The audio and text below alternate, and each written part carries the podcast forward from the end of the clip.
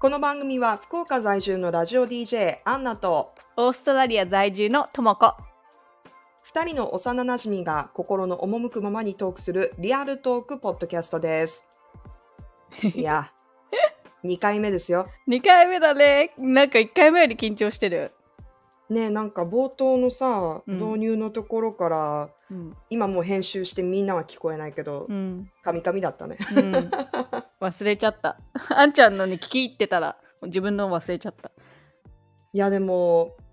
録音してちょっと時間が空くとどんなだったっけって思うよね、うんうん、慣れってすごいなって思ういつも、うん、どうでした ?1 回目撮ってみて。あのね1回目撮ってみたら、私の声がとってもちっちゃかったから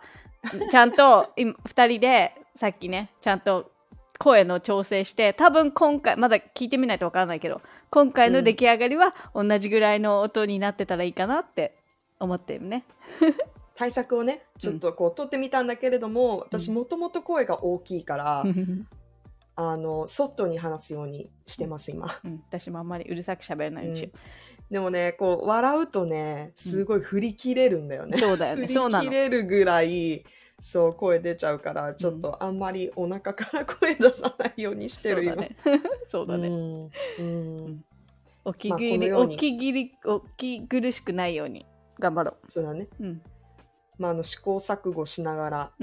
そうどんどん改善されてって、そういい番組に良くなっていくといいね、いいね、はい、初めのうちはねちょっとこうお許しくださいっていう感じではい許してくださいで前回は私たちがどういうふうに出会って、その後大まかにどういう道を歩んできたかっていう話をしたんだけれども、もともとの出会いは小学校4年生ね、9歳ぐらいね、何年生か忘れちゃった。9歳ぐらいか、そうそうそれぐらいで、でその時初めて同じクラスになったのが縁で、その後もずっと仲いいわけだけど、意外とクラス一緒になったのは1回ぐらいで、よく続いたなと思うね。なんか思い出せない、どういうきっかけでなんかそんなにうちらがすごくなんか仲良くっていうか、なんかいつも遊ぶようになったのかみたいな。あんちゃんもすごくそんなになんていうのすごくアウトゴーイングなタイプではなかったじゃない。結構確かに、遊ぼうよみたいな、そっちから言うタイプではなかったじゃん。絶対私から言ってるんだよね。そうかもね、そうだろうね、私今でもあんまり自分から誘わないもんね性格的にもちろん誘う時もあるけど、でもでもまだアメリカから帰ってきてそんなに時間が経ってなかったから、そうやってなんか自分から誘ったりっていうのは性格なんだけど、誘わなかったりっていうのは、だけど主張は結構はっきりしだと思う、でもあんま思い出せないんだよね、あんちゃんが喋ってることあんまり主張してるのとか。意外と私喋んないからね意外と喋んない。なんかすごい喋ってるイメージはない。こういう仕事してるから私よく、よく喋る人だと思われるんだけど、普通だからオフトーク、仕事してなかったら結構聞く側だからね、そうね、私が喋るタイプだからさ、多分それで成り立ってたんじゃない、それで成り立ってたと思う、だって昔もっと喋んなかったもん、そんな気がするなんか何かを言ったら反応が返ってくるみたいなそうだね、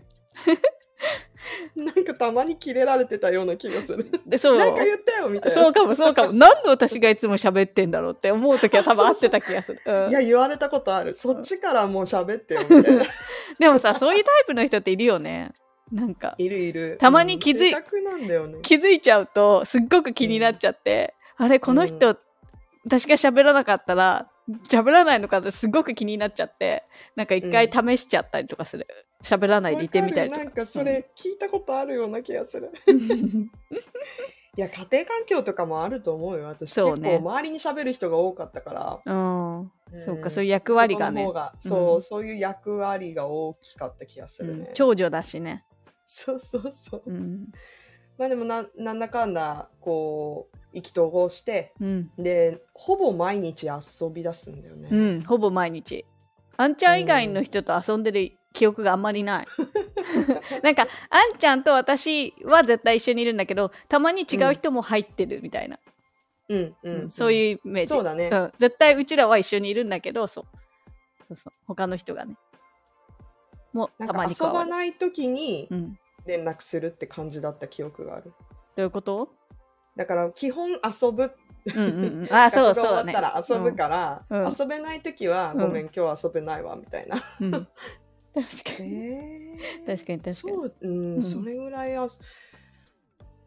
だ。でも中学校ぐらいの時はちょっと離れてたよね。同じこともしてはいたけど、なんか中学校の時は別の友達と遊んでた。そうだね、そうね、中学校から変わったね。なんか一緒に朝、うん、家が隣の隣だったからマンションが、うん、一緒に行くのと帰りも多分別々だったよね。たまに帰りは一緒の時も多かったけど、うん、朝は必ず一緒に行ってたじゃない、うん、そう、それで行ってたね、うん、そうで帰りも一緒、大体一緒だけど一緒じゃない時もあった。そう、それでお互いに友達ができて、うん、なんかね、でも部活は一緒だったじゃない。そう、でも部活そんな長く在籍しなかったじゃん。そうだね、まあねそれなんかちょっとなんか真剣にやってない感がさ、ごめんちょっと彼がいびき寝ちゃったうん、ドライで寝ちゃった。でもさ、私の膝の上に猫がすごいいるからさ、動いてさ、うん、トントンできない、うん、いいよそのままで全然、うん、じゃあいびきも一緒にお届けしようはいそういう和やかな感じで撮ってますっていうので、うん、全然いいと思うそうだね、うん、リアルトークだからね、うんうんうん、いいね、うん、いいね。横で旦那さんがいびきかいてる平和だね、うんうん、そう、何の話してたっけそれで。そうそう、中学ぐらいからちょっと違うグループの友達とも遊び始めて、そうだね、うん、でそこからまたぐっと、うん、2人でいる時間とか会う機会が増えたきっかけが、うんうん、まあ、お互い高校に行かなかったんだよね。そうなの、すごくね、うん、今考えるとすごく変だけどさ、当時はすごく自然にそうなったよね、うん、別にお互いが一緒に行かないようにしようねとか言ったわけでもなくさ、なんか別に約束したとか、うん、示し合わせたわけではなかったんだけど、うん、まあ、それぞれの希望と環境が重なって、うん、いやなんか行かなくてもよくないみたいな、うん、ね、行かなかったよね。だから入学テストとかすらしなかったよね。受験を経験したことがなくて、うん、私もない、うん、だからね、うん、受験生の大変さとか家族の思いっていうのは、うん、実は今の仕事を始めてから、うん、そのリスナーさん、まあ、私ラジオね、うん、もう福岡で20年ぐらいやってるんですけど、リスナーさんのそのサイクルとかさ、うん、時期とかで、いやもう今年だから1年もう受験生になる前からもう家族の人って言ってるわけよね、うん、なんか来年受験生だからとか、うん、もういよいよ今年受験生だからとかさ、うん、そのなんか大変さっていうのは、うん、逆に新鮮。そうだね、経験もうできないよねうん、できないね、うん、まあ一応その試験を受けたりとか、うん、まあ、私の場合例えば仕事のためにオーディションも受けるとか、うん、なんかその大事な、うんうんうん、ね、そういう緊張するようなポイントっていうのはあったはずなんだけど、うん、やっぱりでもその高校に行かなかったっていうのがすごくその後のこう、うん、未来に、うん、影響してるなって思う、うん、そりゃそうだよね。だって普通大半行くもんね、みんな行くよ。なんか反対する人とかいなかった？反対、先生ぐらいじゃない？反対されてはいないけど、うん、なんかすごくお母さんに対してなんかすごくなんか心配みたいな感じなことを、うん、面談みたいなのあるじゃん。そういう時になんかうん、そう言ってた記憶がある。でもうちのお母さんは変わってるからなんかちらっと、うん、お母さん私高校行かないかな、置かないことにするって言ったらなんか、うん、あ、いいんじゃない、すごくそれともこに合ってると思うってすごい言ってくれたのがもう、衝撃的、うん、なんかお母さんすごいね。そうなの、みんなに言われる、すごくそう素敵なお母さんだよねそうだから、素敵なお母さん、うん、そうだから全然反対とかもなくて、でお父さんは別に何もそんな私のことノータッチだから何も言わないしで、うん、だからいいかな。お兄ちゃんいるじゃんでも、うんうん、お兄ちゃんには何か言われたりしないしない。お兄ちゃんも別にみんな自分のことでさ忙しいんじゃない、うん、多分そんな家族だった、うん、みんな自分の好きなことしてるからそうお互いなんか別にノータッチみたいな。うん私はちょっと家族のなんか、うん、環境がちょうど変化したぐらいの時期だったのと、うん、本当は留学がしたくて、うん、なんかそのインターナショナルスクールに行くとかもちょっと親とは喋ってたんだけど、うん、ちょっとうん、まあ具体的に言うと親が離婚したから、うん、もうそれどころじゃなくなったっていうのが一番大きくて。うんうんうんやっぱり下の兄弟もまだ年齢が小さかったから、うん、なんかその下の兄弟残して自分がなんか海を越えるっていう想像ができなくて、うんうん、っていうのも結構大きかったけどでもそれに加えて、うん、まあね同じような道行くかもしれないっていう親友がそばにいたからそうだね、なんかあんまり重く考えてなかったかもしれない、うん、なんかさでももともと私たちってすごいさなんかそんなちゃんとした仕事に就きたいみたいなタイプじゃなかったじゃん、うん、なんかそうアーティスト気質って言っちゃうとなんかねかっこいいけどいやだってね、うん、今思えば、うん、もう絶賛なんか歌手になりたいとか言ってた時期だったからそうなのあの時大好きだったねスパイスガールズとかさもうなんか踊り覚えてさみんなで一緒に踊ったりとかさなんかもうなんか夢心地だからね常に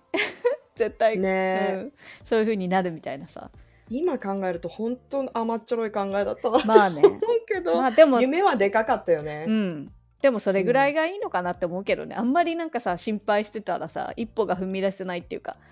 いやでも心配してたりもっと厳しかったら、うん、例えば自分の特に親とかがね、うんうん、なってなかった、ね、そうだね、と思うから、うん、あの時は何の心配もなかったね、うんね、あんまりそれがすごいことだとも思ってなかったね何とも思ってなかったね、うん、本当に、うんうん、だからじゃあ卒業してから何をしたかっていうと、うん、私たちは一番初め、うん、某ファーストフード店でバイトを始めたよね、うん、ねそうスマイル言っても全然大丈夫だ、うん、そうそうそう大丈夫だと思うけど、うん、そうねえだってさ、うん、中学校、まあ、もちろんそこから就職する人もいたけど、うん、中学校でバイトできるって言ったらさ、うん、ねえなんか飲食とかファストフード店ぐらいじゃん中学校じゃなくない中学校卒業してるじゃん中学校卒業、うん、中卒でっていうこと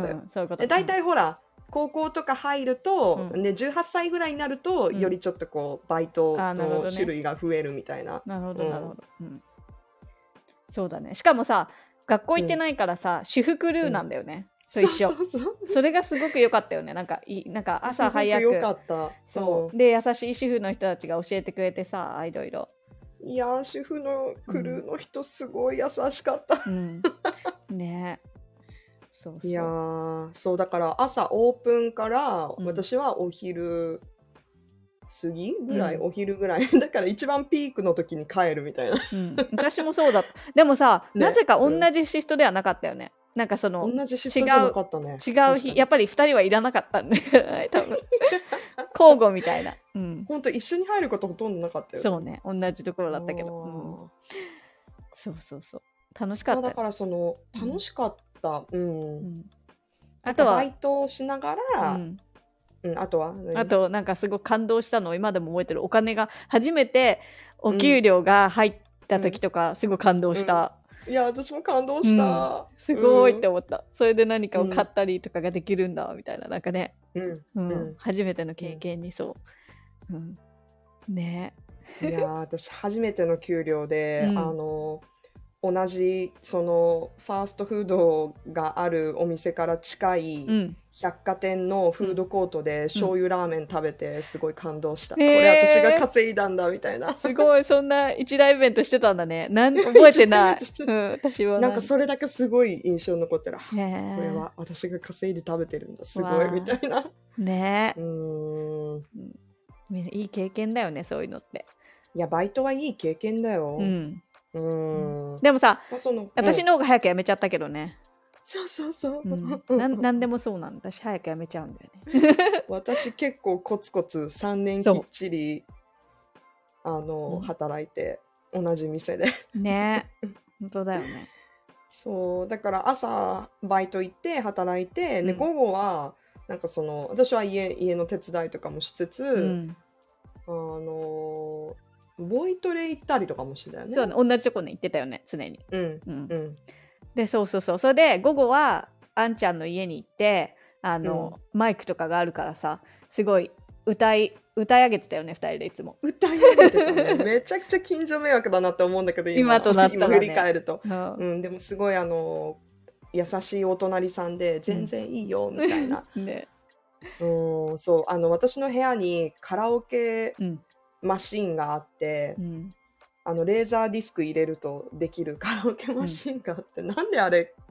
私が欲しいって言ったのかな。あとさ、あとすごい良かったのはさ、洋楽ってカラオケがついてないじゃん。で、私たちすごく洋楽にハマってたからさ、洋楽カラオケないから、うん、でもそのあんちゃんのマシーンはなんかのボタンを押したらさ、すごくそうボーカルを薄くするっていう機能があって、 それでいつも歌ってたよね。そうそう、それで上からマイクで歌うみたいな、ね。それ録音したりとか、そう MD にね、あの時代はそうそうそう、多分どっかにまだその MD あると思う。絶対あるよね、どっかにね、歌い上げてる MD がねえ、その時はなんかまだ結構本気で歌手になりたいって思ってたから、うんね、なんかそういう、まあ、そのぐらいの時代に私スクールメイツにも通ってたんですけど、それを私覚えてないけど、そうだったんだね。そうなんだよ、本当に本当にっていうか、本当はっていうか、でもスクールメイツっていうのを知らない人もきっといるじゃん。何スクールメイツは今もあると思うんだけど、昔の特に全盛期は80年代のアイドルとかの後ろで、チアリーダーみたいな格好してポンポン持って、歌ったり踊ったりとかバックダンサーみたいなことをするんだけど、要するにタレント育成所みたい なんか形をとってて、でレッスンをさせてもらう代わりになんかそのテレビの例えばエキストラやったりとか、そういう経験、なんかね、イベントで踊ったりとか、やったの？そういう経験もさせてもらえる。うん、やった。へー。なんか年末特番の後ろに座ってる人とかやった。いい思い出だね。いい思い出だよ。ポンポン持ってさ、なんかあれだよ。だってモノマネ合戦とか年末によくやってたんだけど、特番で、なんかシャンシャンシャンシャンみたいな難しいことできないから私、ちょっとこう乗ってるぐらいのなんかバックでちょっと動いたりとかしてたよね、きっと。でもさ、今もその映像ってどっかにあるはずじゃない、そのテレビ局とかね。でも、探しきれないと思うけど、ね、でもどっかに絶対あると思う。だって結構なんかある年はなんかテレビのその後ろの観覧者役だったんね、なんかその見てる人の役やってたんだけど、結構なんか中央のさ、中央に映っとったん。そうそうそう。だからなんかうちの家族は大興奮だよね。そうだよね。みたいな。なんかそう。ワンちゃんが映ってるみたいな。そういう時代だよね。本当にちょっとでもテレビに映ったらすごいなんか。いやすごいよ。ね。今はもうさ、だって YouTube とかがあってさ、芸能人じゃなくてもさ、誰でもスターになれるもんね。すごいよね。すごい時代だよね。すごい時代だよ、本当に。こうやって私たちもポッドキャストとか作ってるしね。ね、でもこんなにね、簡単にできるって思わなくて、ちょっと今びっくりしてる。何事もやってみるもんだね。ね、本当に。いや、でもそんななんかこうレッスンとかもしつつ、何も勉強してなかったわけじゃなくて、代研を取ったね。そう。もうでも今名前違うって言ってとかなんかよくわかんないけど、今は高等学校卒業程度認定試験って言われてて、これ2005年から名前が変わってるんだけど、要するに高卒認定、高校卒業程度の学力はありますよっていう資格になってる。そう取ったよね。なんかさ、でも すごく簡単っていうかさ、そんなこと言っちゃあれなのかもしれないけどさ、全然そんななんか勉強しなくても、なんか私すごい頭いいわけじゃないけどちょっとやったら、そのなんか何日か前に頑張ってやったらなんか取れたようなイメージすごく、まあ、その今の試験がどうなってるかちょっとわからないけれども、当時はそのマークシート形式で、まあ、要するにね、その全部書き込むとかそういうわけではなくて、あと学力を測るものではなくて、その、なんて言うんだろう、その資格がありますよっていう試験だから、基本的にその落とすものではなくて、幅を広げてくれるっていう試験だったから、そんなにまあ難しい、高度な問題ではなかった。本当に基礎の基礎みたいな、でもなんかさ、名前だけ聞くとすごくかっこいいじゃん。だからさ、よく、あ、でも私高校行ってないけど大系は持ってるからとかってなんかすごい自慢してた気がする。私バカではないしみたいな。それを言うとちょっとまあ何もしなかったわけじゃないんだよ。そう。まあでもこの資格を持ってることで、まあ、例えばその後大学行きたいとか、ね、なったら、まあ、資格はあるから、まあ、もちろんそれだけじゃ受けられないけど、なんか一応専門学校行ったりとか、例えば留学とかもできる。そう、高校卒業しましたよっていうことになるからね。そうだね。そうね。後に、自分がやりたいこと、今やってることにすごいつながったなっていう感覚はあるんだよね、振り返ると。大研じゃなくて、その高校行かなかったっていう時期があったからまあ大研も取ってよかったと思う。わかる、そうだね、そりゃそうだよね。ね、だからなんだろう、その高校とか大学行かなかったっていうことは自分になんかどんな影響があったと思う？行ったことがないから行った時の影響もわからないけど、でも行かなかった、なんかマイナスって感じることは一つもないかな。なんか、とりあえずその空いた時間、高校に行かなかった時間、私そう高校に行きたくないって思った理由が漢字が読めなくて、本当になんかそうテストとかも、中学校のテストとかもなんか問題がまず読めないの、ちゃんと、なんかそうそれでもうこのままなんか高校3年間同じようなそのストレスを感じるのもなんか時間の無駄だなと思って、それだったら英語とかも得意だし、なんかもっと自分の好きなことにその3年間使ったら私すごい天才になれるじゃんと思ったの、すごく、だからそうしようと思って、そう時間の使い方、そう好きなことに3年間使おうと思って、でも本当に歌いまくったし、もう英語もすごい毎日勉強っていうか楽しんだし、そうもうなんか本当にそれはできたかなって思う。それがやっぱり今につながってるよね。なんか私もなんで不安がなかったかなって考えてみると、やっぱりやりたいことがあったからが一番大きかったと思うね。何もなかったらそこまで極端な選択はもしかしたらしてなかったかもしれない。そうだね。あと、まあその家族の理解があったっていうのもあるけど、でも確かに私も同じように、その自分の好きなことに没頭してやってきたから、まあすごく早いタイミングでラジオに入るきっかけがあったし、まあ、それはちょっと、まあ運もあったけど、そので出会いとか縁があったからっていう点もあるけれども、でも、なんだろう、私も後悔はしてないし、なんか言っとけばよかったなとは思わないけれども、なんかそれを通して、なんて言うんだろう、みんなにそうしたらいいよっていう風には思わない。そうね、それはそうね、行きたくないっていう人がいたら別にいいんじゃないってお母さんが言ったみたいに思うけど、そうだから、行きたい人は自由でね、なんかそのやっぱり私たちは経験してないけど、人によっては例えば学校のこととか進路のことでめちゃくちゃストレスになったりとか悩んだりするわけじゃん、なんか、自分の行きたくないところに行かなきゃいけないとか、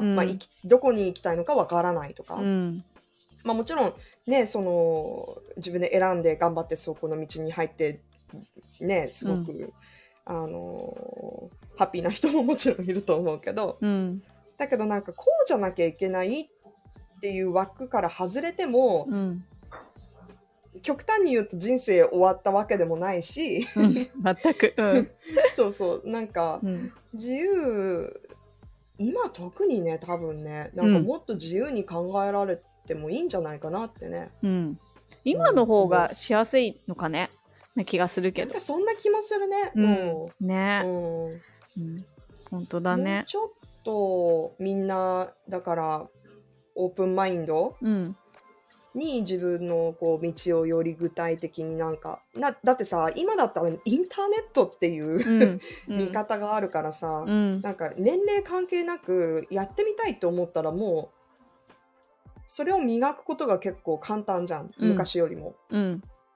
じゃあそのために何したらいいんだろうと思ったらね、どんどんそっちに進むことだってできるし。でも多分思うんだけど、うん、中学校ぐらいで私たちみたいにそんなパッションあふれるぐらいやりたいって思うことがある人の方が少なかったのかなって思う、うん、だからなんか、いや、わかる、うんうん、だからなんか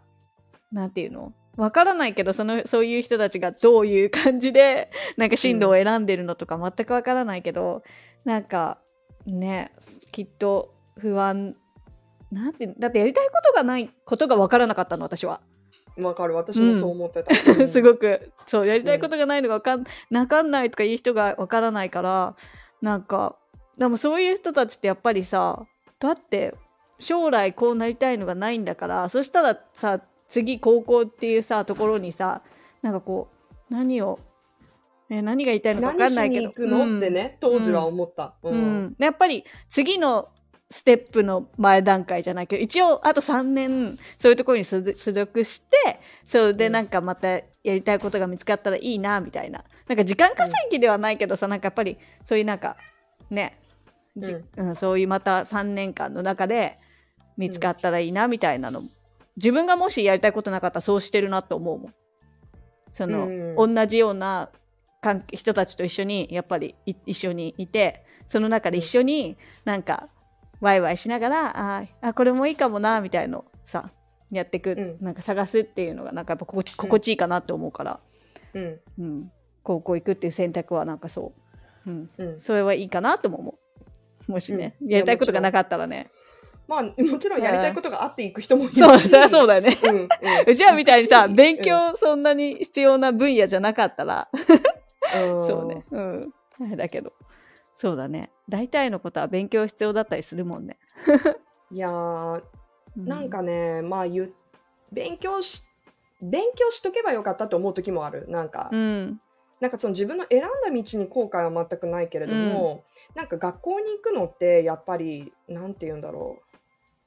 勉強するっていうだけじゃなくて、あとなんか小さい社会だから、うん、あんだけその自分が好きとか嫌いとか関係なく日常生活を送ることって、うん、学校生活以外あんまりないじゃん。そうだね、うん、あとやっぱ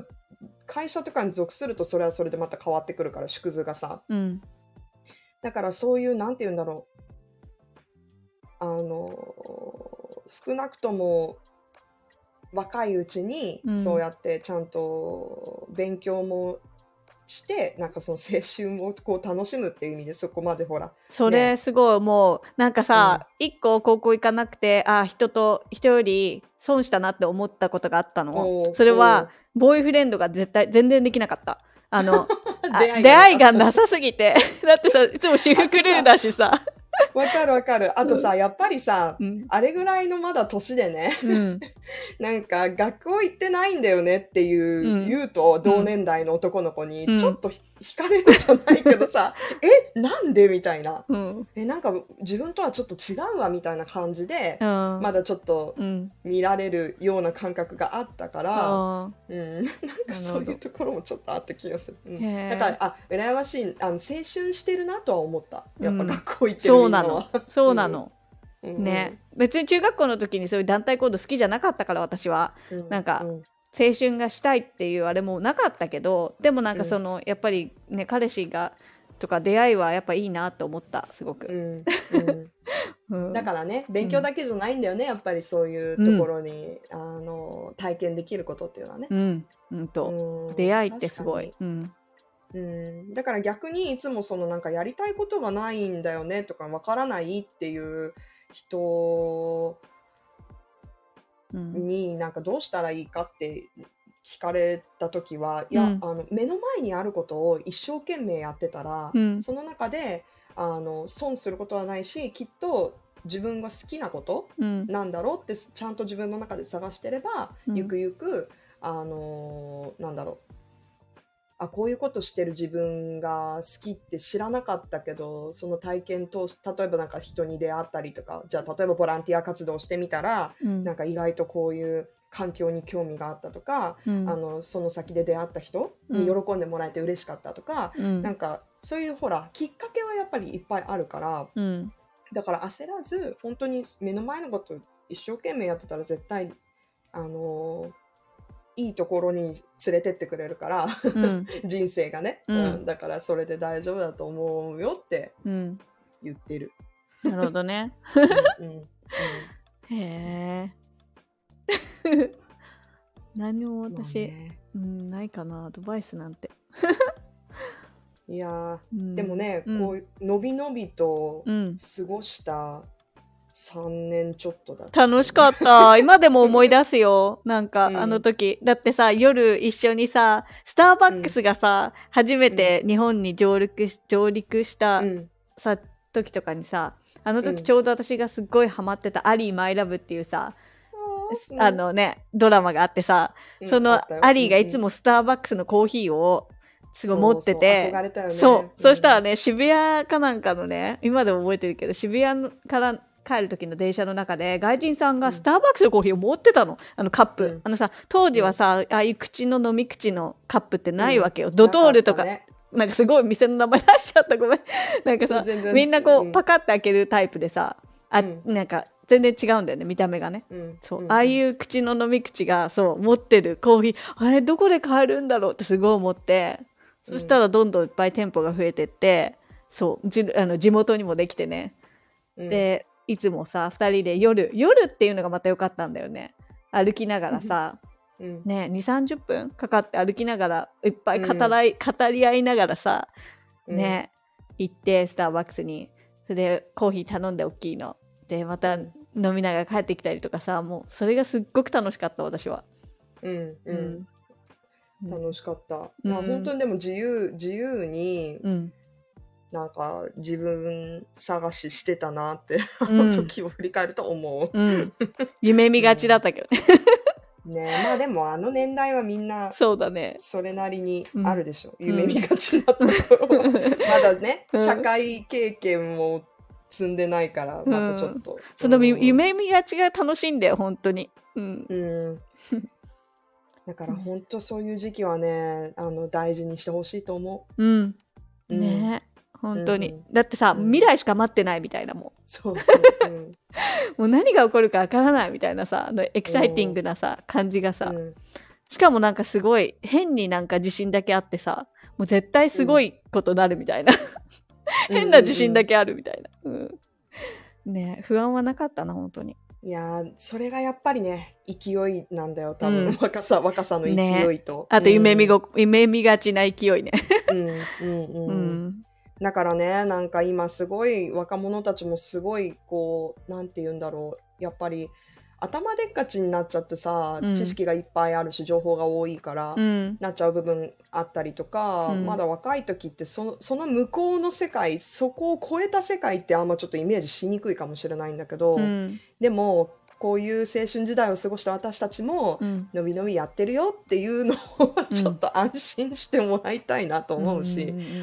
ね、まだまだ未来は続いていくし、可能性なんて本当に無限大だから、なんかその中でやりたいこと、好きなことを伸ばしてほしいなと思うね、なんかいっぱい遊んでほしい、若い子たちには本当に、そうだね、今みんなどんなことして遊んでるんだろうね。ねえ、いつかさ、お便りが来るようになったりしたらさ、ね、教えてほしいね、どんなことして遊んでますよ最近の子はみたいな。ね、何が流行ってますよとかね。ね、うん、まあでもこんな風に青春時代を過ごしてですね、うん、いよいよ大人の階段上る20歳ぐらいの時にそれぞれまた全然違う道をね、うんうん、ね歩き出すので、うん、まあそんな次の転機については次回話しますかね。うん、ね、夢見がちだった青春子供の時からの夢への第一歩だね。うん、そうだね、確かに。うんね、じゃあそのどうやってそれを具体化していったのかっていう話をそうだね、次回していきましょう。はい、ということでまた次回もお楽しみに。お楽しみに。